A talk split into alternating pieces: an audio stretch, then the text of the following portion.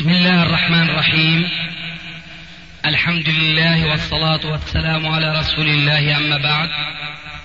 فهذا أحد أشرطة سلسلة الهدى والنور من الدروس العلمية والفتاوى الشرعية لشيخنا المحدث العلامة محمد ناصر الدين الألباني حفظه الله ونفع به الجميع قام بتسجيلها والتأليف بينها محمد بن أحمد أبو ليلى الأثري. إخوة الإيمان والآن مع الشريط الخامس بعد المئة السادسة على واحد. بطباعة جيدة. حقيقة فيها تحقيق. لكن آه، أهم شيء تحقيق النص. وخرج الأحاديث هو بالعزو فقط. هو ما انتبهت بالعزو كثير من العزو للإرواء. نعم بالعزو آه لأنه باعتبار الإرواء ما شاء الله موسوعة في اسناد عالي هذا أي. نعم. هذا اسناد عالي أقول. الله يبارك فيكم. بمناسبة آه، ذكر الطائفة المنصورة تضاربت عندنا الأخبار حول الخلاف الذي نشأ أو نشب بين إخواننا السلفيين أنفسهم. هل نستطيع أن نفهم منكم يعني شو نقطة الخلاف؟ وأهل مكة أدرى بشيعة بها. والله الآن نسمع من الشيخ وليد أفضل. نعم أفضل. لا الأفضل من هذا الأفضل منكما كليكما. الجمع بينهما. نعم. تفضل. ما المسؤول بأعلم من السائل؟ لا يا شيخ. حقيقة يا شيخ. لا هذه ليس لا ليس من هذا الباب. لا أقول لك أيضا أنا لا أدري ما سر الخلاف يا شيخ. أنا إلى الآن. عجيب. نعم. وأنت؟ ولذلك طلبت من الشيخ وليد أن أتكلم. مثله يعني. أنا أخبرتك من قبل. مش أن معقول الأصل يعني الخلاف يعني يكاد يكون آه، خلاف جزئي في فهم ليست المسألة يعني في منحى في شيء. في تقديم أولويات. ما تستطيع أنك تضبط يعني ليس له ضابط. ضابط معين ما استطعنا أن نصل إلى ضابط معين في هذا. يعني آه، منهج. ولا يجرمنكم شنآن قوم على أن لا تعدلوا اعدلوا هو أقرب للتقوى غير موجود للأسف. العدل والإنصاف. يعني هذه هذه آفة موجودة مع مع الأسف.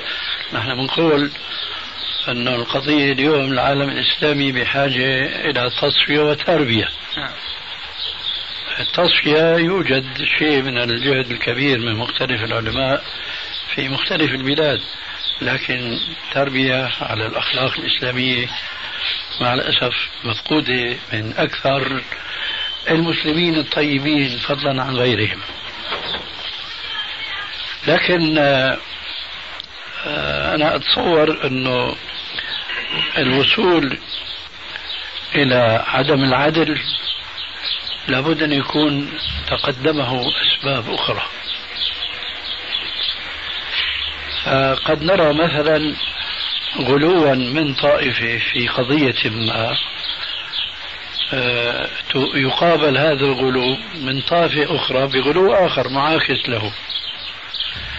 فهذا مما يساعدنا أن نكتشف السبب. فأنتم ما عندكم يعني شيء وصلتم إليه؟ بالنسبة لما يخصني أتكلم عن نفسي وأيضا آه، حتى سمعت هذا من بعض الأخوة لكن لعلي إذا تحدثت أمثل نفسي حتى لا أكون فهمت شيء خطأ لأنني. لم أفهم الحقيقة أن هناك فعلا خلاف. يستحق هذه الضجة لم أتكلم بكلمة واحدة في هذا الموضوع. ألزمت نفسي بالسكوت. فلم أرد إطلاقا. ودافعت. نعم. وقلت أنني أعرف بعض هؤلاء الذين تكلموا. والله لو قابلته لقبلت رأسه لأنني لا أعرف عنه إلا الخير. ما شاء الله. وضربت مثالا ذاك الشيخ ربيع. نعم. فقلت القضية هكذا. ولذلك أنا ملزم نفسي حتى لما صدر بيان الشيخ عبد العزيز. معروف كلامي يكون وصلكم الشريف. أحسن من تكلم في شرح بيان الشيخ الشيخ ابن باز هو أخونا أبو بدر جزاه الله خير. أنا سمعت يعني أكثر من واحد. رأيت أنه من تكلم أحسن شيء هو كلام أخونا أبو بدر حقيقة. ولا نزكى الله يعلم ولذلك التزمت بهذا الشيء ومن باب يعني قلت ربما كنت أتمنى من الأخوة كنت أتمنى وبعضهم طلاب لي. أنهم أتوا إلي وأنا موجود وسهل المواصلات بيننا والمناصحة وإن كان هناك خطأ نحن متفقون على الأصل ومتفقون على المنهج. واضح. نعم. و... ولنفرض جدلا أنه حدث خطأ في التطبيق مثلا نجلس ونتناقش.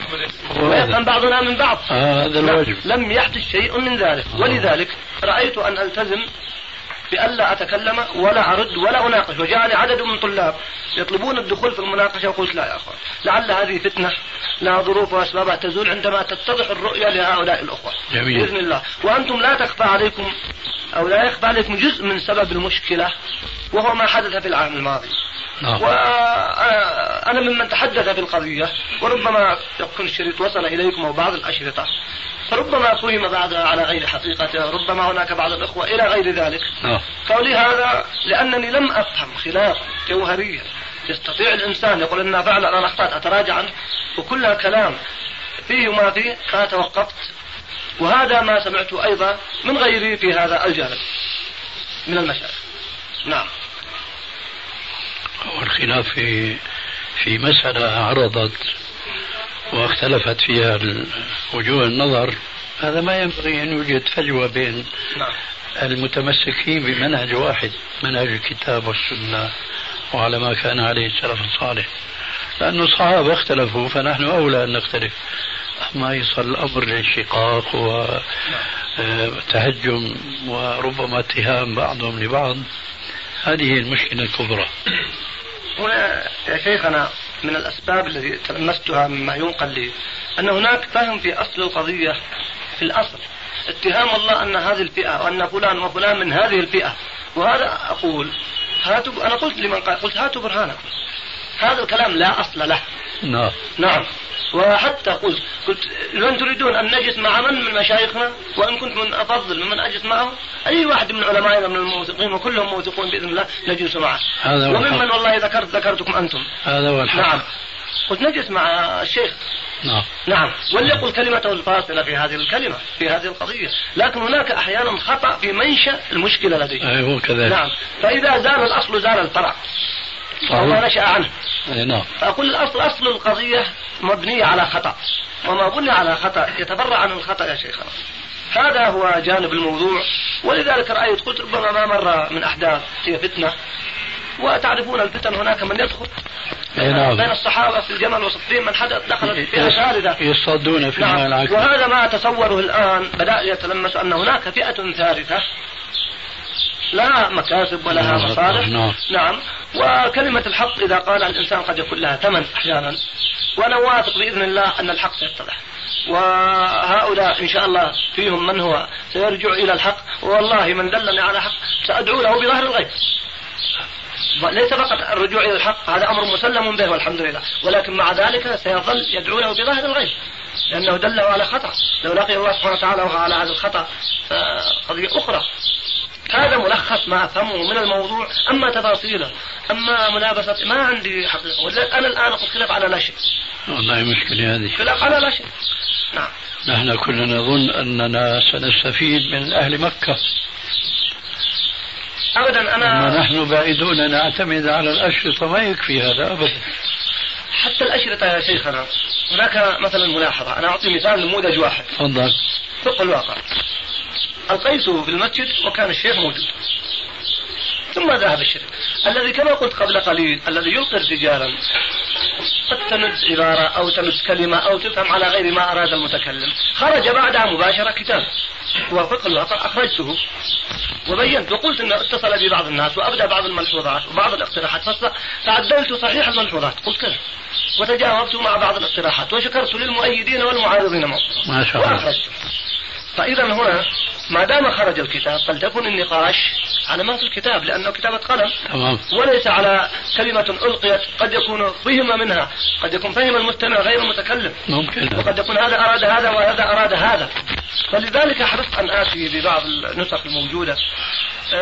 لعل توضح بعض هذه القضايا. وجزا الله خير من آه يعني أنت ألقيت المحاضرة متعلقة بفقه الواقع. نعم. آه، ثم جاءتك ملاحظات واعتراضات وجرت مناقشات إلى آخره.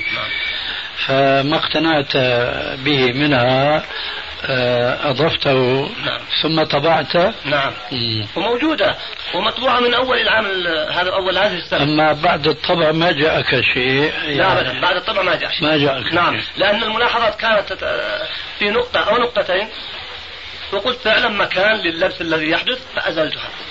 بل جميل وضحت هذا ليس فقط إزالة بل وضحت في المقدمة خلاف ما فهم أن أكون أخطأت في قد يكون خطأ من المتكلم وقد يكون خطأ من السامع وقد يشتركان في الخطأ. يعني الآن نفهم أنه لا يجوز الاعتماد على الشريط. والله أنا نعم أقول هذا خاصة من يعرف عنه أنه قد يلقي هذا تؤيد قولي نعم. السابق أنه نعم. نحن ما نستطيع نعم. أن نفهم لا نستطيع أن نفهم الواقع الذي نحن الآن ندندن حول معرفة أسباب الفرقة من الأشرطة. نعم. لا نستطيع. أحسنت. ولذلك توجهنا إلى أهل مكة. بارك الله فيك. فنحن لا نزال نطلب.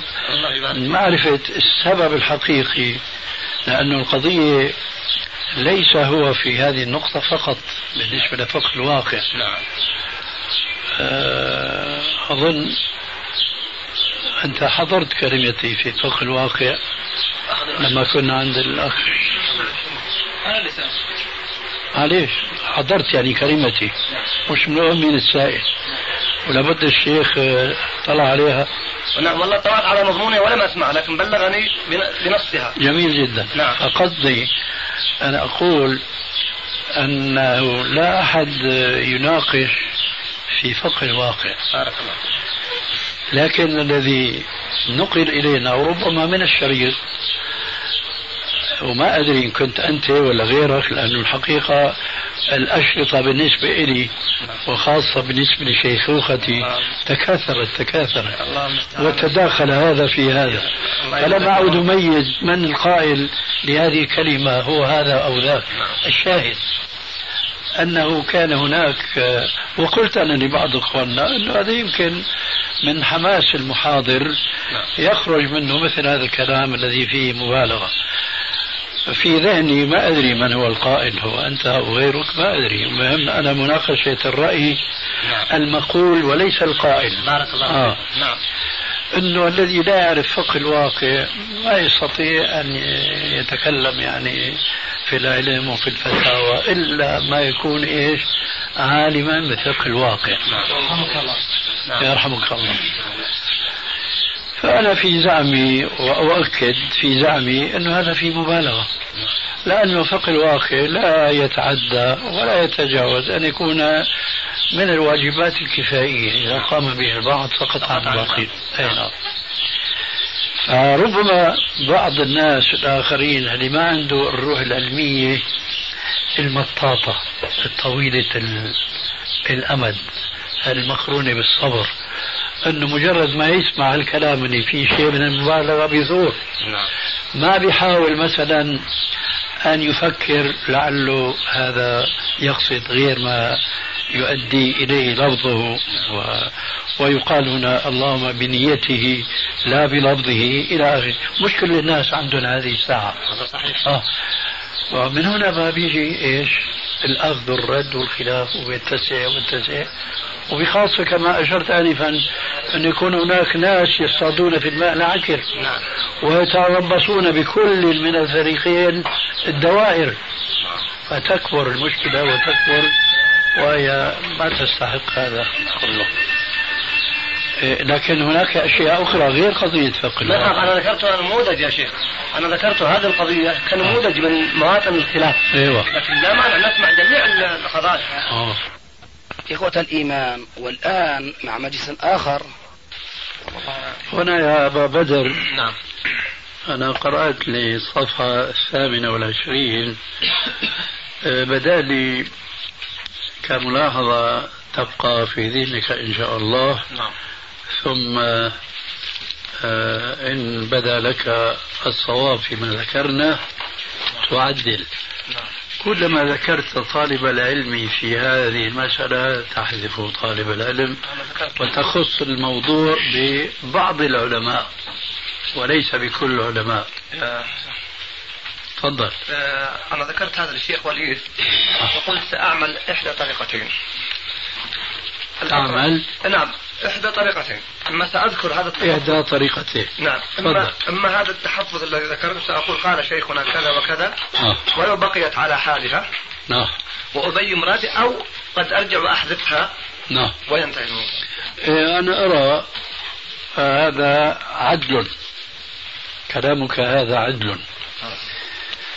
آه، لكن آه، أرى من الضروري أن تفكر لتستغني عن آه، أن تنسب القول إلي وهذا إنصاف بلا شك نعم.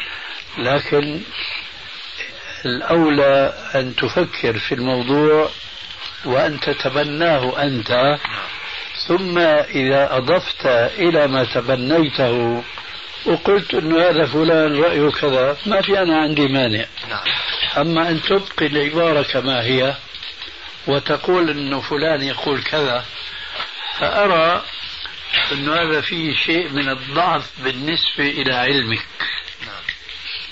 فأرى أن تعزم وأن تجمع أمرك وتفكر في مثل هذه القضايا بحيث يترجح صواب هذا الرأي وتتبناه ثم إن شئت عزوته إلى من سمعته منه كما نقول نحن لبعض إخواننا الذين يستفيدون من دروسنا بل ومن كتبنا نعم. ومع ذلك فحينما يعرضون لما استفادوه ما يظن القارئون لكتابهم إلا أنه من علمهم فنقول لهم يقول أهل العلم من بركة العلم عزو كل قول إلى قائله. ولذلك فأنا أشكرك على هذا العزو لكن أحب لك الأفضل. نعم. ولعله وضح لك ما هو الأفضل على الأقل في وجهة نظره واضح؟ آه نعم واضح يا شيخ. جزاك الله وحقيقة إلى الآن أنا مقتنع بما ذكرت. طيب. لكن بقيت نقطة أنني إن أبقيتها لأنني عندما أوجه الحديث إلى طلاب العلم وللعلماء لأنني لا أشعر أن هناك فرقا كبيرا أحيانا لأن طالب العلم اليوم هو عالم في الغد إن شاء الله. إن شاء الله.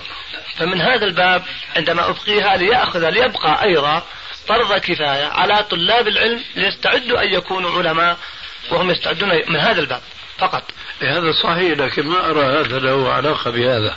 على كل حال نعم. الرأي لك الله يبارك هذا من كرمكم يا شيخ. ليس لي إلا التذكير فقط. الله يبارك فيكم. الله يحفظك. أنا سأضع إن شاء الله مقدمة وقلت الشيخ وليد.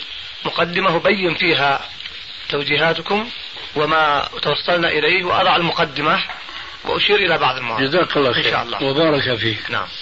هنا تقولون ومن هذا المنطلق وجدت أن جهلنا بواقعنا سبب رئيس من أسباب مصيبتنا وأيقنت أن فقه الواقع علم هجره الكثير من طلاب العلم ورواد الصحوة.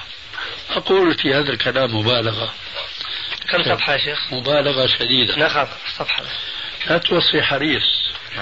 أنا معك على الطريق. فأقول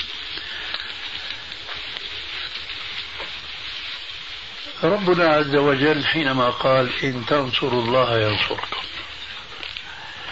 يعني إذا قمتم بما فرض الله عليكم آه، من الأحكام الشرعية آه، نصركم الله عن عدوكم.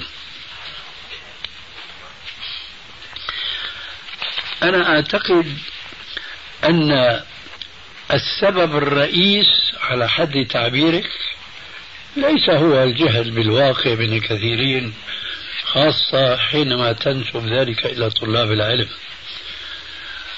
السبب الرئيس هو جهل المسلمين بدينهم بارك الله فيك. ابتداء من العقيدة إلى الفقه إلى السلوك. هذا هو السبب الرئيس. ولذلك فليس من الحكمة في شيء مطلقا أن نعظم الحقير الصغير والعكس بالعكس تماما. فأن نرفع من شأن هو من فروض الكفاية فنجعل سببا رئيسيا إذا صح هذا التعبير بسبب ما أصاب المسلمين من ذل وهوان وسيطرة الكفار على القسم الأكبر من بلادهم وسيطرة الفساق الحكام على حكمهم وإلى آخره.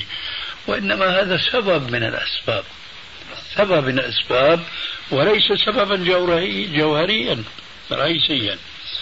هذا أيضا لعلك تلقي النظر أيضا قلتم ثم ألقيتها في محاضرة عامة طبعا أنت المؤلف وأنت تذكر ما قبل هذا الكلام ما بعده. فالحر تكفيه الإشارة. فحينما أنا أسمعك قولك ثم ألقيتها في محاضرة عامة تعرف ماذا تعني بهذا الكلام؟ فلست بحاجة إلى أن أسمعك ما قبله وما بعده. أليس كذلك؟ بلى بلى. أحسن. أنا أقول بارك الله فيك مثل هذه مسألة لا يجوز إثارتها في المحاضرات العامة. نعم. وهذا أيضا لعلك تفكر في هذا. يعني مثل هذه البحوث يصلح بحثا مع طلاب العلم الأقوياء. أما أن تثار هذه القضية في محاضرات عامة فهذه أعتقد أنها من أسباب إيجاد البلبلة والقلقلة في نفوس الطلبة أنفسهم فضلا عن العامة الذين تنتقل إليهم عدوى الخلاف بين طلبة وآخرين. تسمح لي هنا؟ تفضل. يا شيخنا نعم. نقول إذا كان هذا الأمر اتفقنا على أنه فرض من فروض الكفاية. نعم. وقلنا أنه إذا قام به البعض سقط عن الباقي والبعض هم من العلماء. نعم نعم. أقول إذا كانت هذه القضية لو كانت هذه القضية مسلمة عند العلماء وعند طلاب العلم وعند العامة لكن نظرا لجهل الناس بها أصلا فهناك من أصلا ينكر أنها فرض كفاية ومن لا يرى ذلك فبيانها وإيضاحها حتى من حقوق من حق العامة ومن حق طلاب العلم أيضا أن أبين لهم أن هذه القضية من فروض الكفاية. ليس كذلك فيما أرى أنا ما دام اتفقنا أنه من فروض الكفاية فرض الكفاية لا يجب على عامة المسلمين يا أستاذ. هذا يجب على خاصة الخاصة هذا النوع من العلم. نعم. لو كان هناك مثلا علم ماذا يسمى؟ فيسيولوجيا. نعم.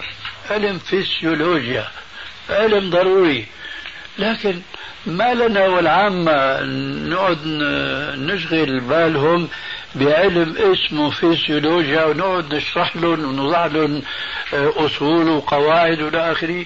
وهذا العلم إنما يجب على طائفة قليلة من عموم المسلمين. وأقول هذه المحاضرة تصلح بينك وبين أمثالك من العلماء نعم. وإذا اعتبرت هذا مبالغة مني نعم. فأنا أقول من طلاب العلم الأقوياء مثلك الله يبارك فيك. ممن ممن لا يرون رأيك هذا. هذا يفيد معهم.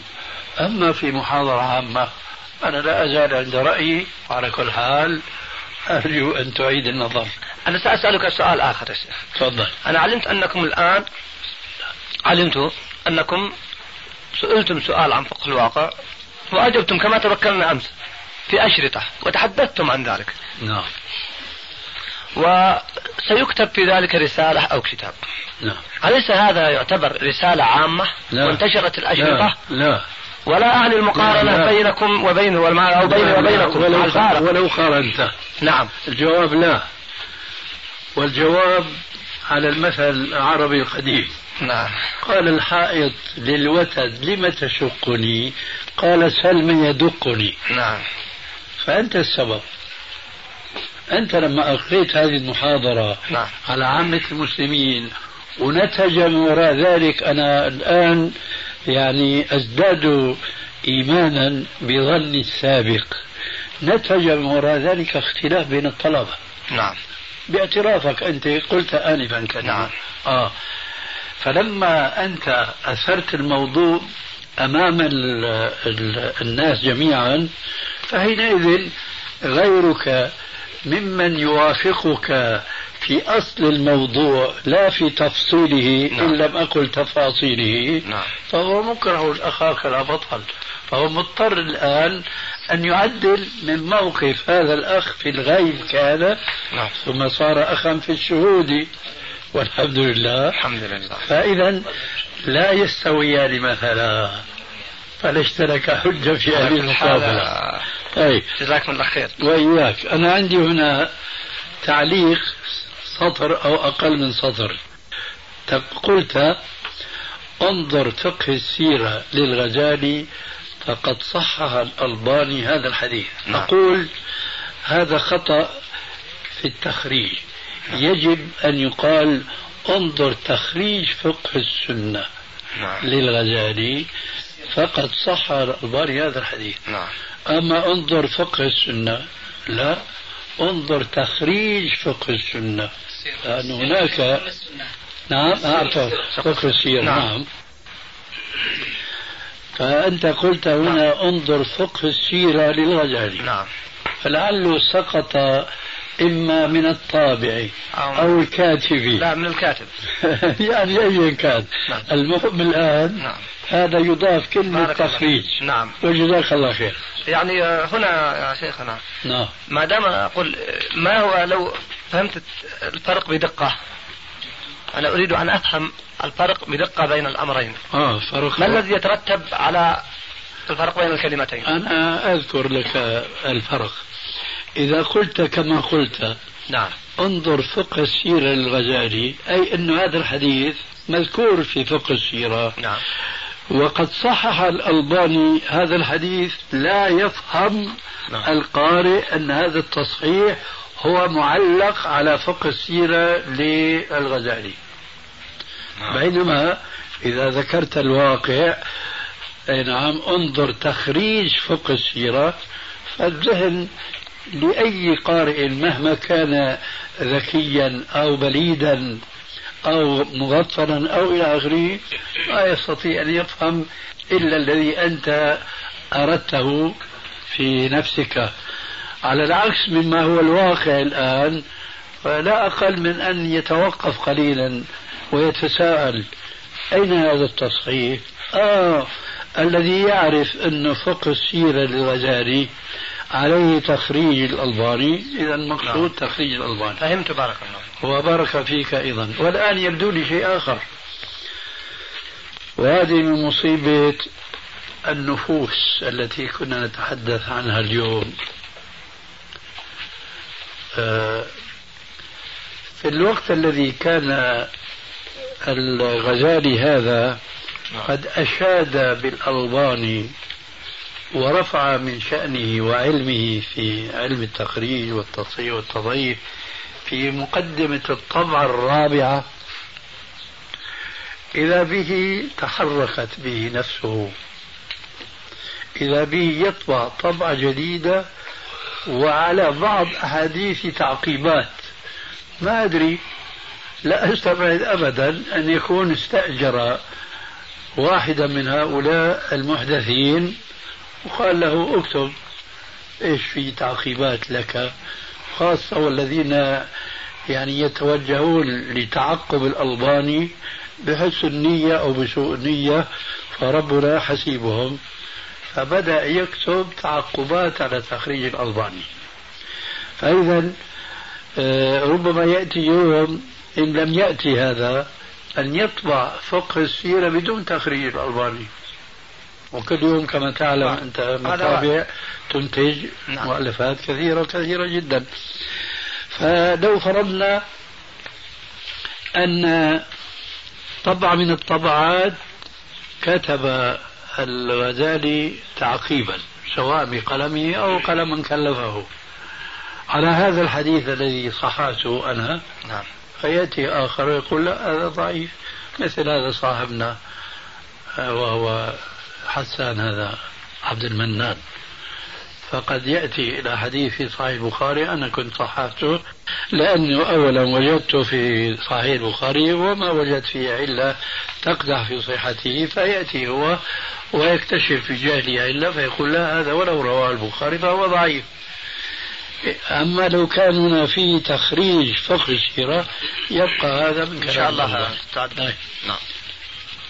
نعم منك وحينئذ أنا أنظر في جوابك. وإذا قلت إحداهما أسألك أيهما؟ شايف كيف عم بصرك أنا؟ نعم مش عم أخنق لا شيخ آه. جزاك الله خير. فجزاك الله خير. فالآن هذا الكاتب سواء كان أبو بدر أو غيره هل عنا السريتين التي أنت عبرت عنهما بقد وقد أم أراد إحداهما؟ طب شيخنا يعذرني إذا جاوبت هو الكاتب نفسه. وتصحح لي. أو هو يصحح. شو نعذرك أنا أطلب منك الجواب. أنا أجاوب شيخنا. آه، الكاتب تجاوب على أرى طريقتك أم على طريقتي؟ شيخنا في مصطلح يختلف يا أخي أسألك الآن. سبحان الله. وجاء أسألك تجاوب على طريقتي أم على طريقتك؟ على طريقتك إن شاء الله. جزاك الله خير. إذا ما هو سؤالي؟ سؤالك أن أن أجيب بنعم أو لا حول أي طريقة أراد الكاتب؟ لا لم يكن هذا. هل أراد السريتين أم إحداهما؟ هنالك خلط شيخنا في المسألة. إيش الخلط؟ لأنه أنا كثيرا ما سمعت من الأخ علي. يا أخي دعني وعليا الله يهديك. عندك كلام مؤلف الرسالة هذه. كلا- رسالة الأخ علي. آه، ك... ما أنا ماني عارف كلام مين هذا هذا شيخنا أفضل. ولذلك هذا هو أفضل. هي السياسة الشرعية. الكلام الحمد لله يعني للقول مش للقائل. هذا هو. ولذلك فدعني وعلي كشخص أمامك أي كلامه أمامك. نعم. هذا الكاتب الذي كتب هذا الكلام إما أن يريد السريتين وإما أن يريد واحدة منهما. لا تؤاخذني لثالث مرة أو أكثر تضطرني أن أعيد كلامي الواضح كالشمس في رابعة النهار. نعم. فهل تضطرني أن أعيدها رابعة وخامسة؟ قل لا إن شاء الله. لا شيخنا إن شاء الله. طيب إذا عندك جواب؟ عندي جواب شيخنا على طريقتي أنه أراد جميع السرية يعني ينفي جميع السرية في الدين. طيب. هذه وتلك. الد- الدليل على ذلك. لا. أنا بحاجة للدليل؟ نعم شيخ. ما اتفقنا على هذا. قلت إذا أجبت بجواب وكنت بحاجة أنا لتفصيل فأنا أطلب منك لو أردت أن لا تفصل. نعم. أما إذا شعرت بأني لست بحاجة لماذا أنت تريد أن تقدم إلي طعاما غذاء أنا لست بحاجة إليه؟ صدقت. طيب جزاك الله خير. الآن أنا أقول إن كان يريد ما ما قلت آنفا وما نسبته إليه فهو مخطئ وهو أمامك الآن. شو رأيك؟ أنت معي ولا علي؟ لا يا شيخنا معك. سبحان الله ليش أنا معصوم لا شيخنا مش من الباب طيب راح أسألك سؤال ورط حالك فيه. أنت معي بكل ما أقول؟ في هذه ما. أقول مش معقول قل في, في. لا ليس معقول فيك آه هذا هو الله يجزيك الخير على هذه الدقة. نعم على هذه الدقة يعني طيب إن شاء. الله. الآن فأنا أقول أنه إن كان يقول كما قلت فهو مخطئ اتفقت أنت معي وأنا معك ولا لا إذا المحاضرة اللي كنت بدك تلقي لي إياها أو الدليل اللي كنت بدك تقدم لي إياه أنا بحاجة له لا ليس بحاجة له. فالآن تأخذ مثال من طريقة مناقشتي لصاحبك مراد وحسان والى آخره. أنا عندي خطة فهمتها من كتاب الله ومن حديث رسول الله صلى الله عليه وسلم. صلى الله عليه وسلم. فهي الآن أنت اتفقت معي وأنا اتفقت معك بأقرب طريق نعم شيخ. لماذا؟ لأنك طاوعت الحق. نعم. طاوعت الحق. فالآن أي هو موجود؟ يا ترى هو المخطئ ويعترف بخطأه ولا راح يقول لا اللي فهمه هو منه ليس من الكتاب وإنما مما أردت تفصيله آنفا. فها أنت ولا- وإياه. تفضل يا شيخ. نعم. عليكم السلام. وضحوا المرأة لا عفوا. إذا بدك كل مرة تغطاها لا لا آه، أعطيه الكلام له حتى يتوب بما قال خلاص اقرأ الكلام هو خلاص اقرأ. نعم. عليكم وعليكم السلام. أهلا مرحبا. خدمة الكلام. أيوه. السلام ورحمة الله أذن. آه، سمعتم في الطريق؟ نعم. الله يتم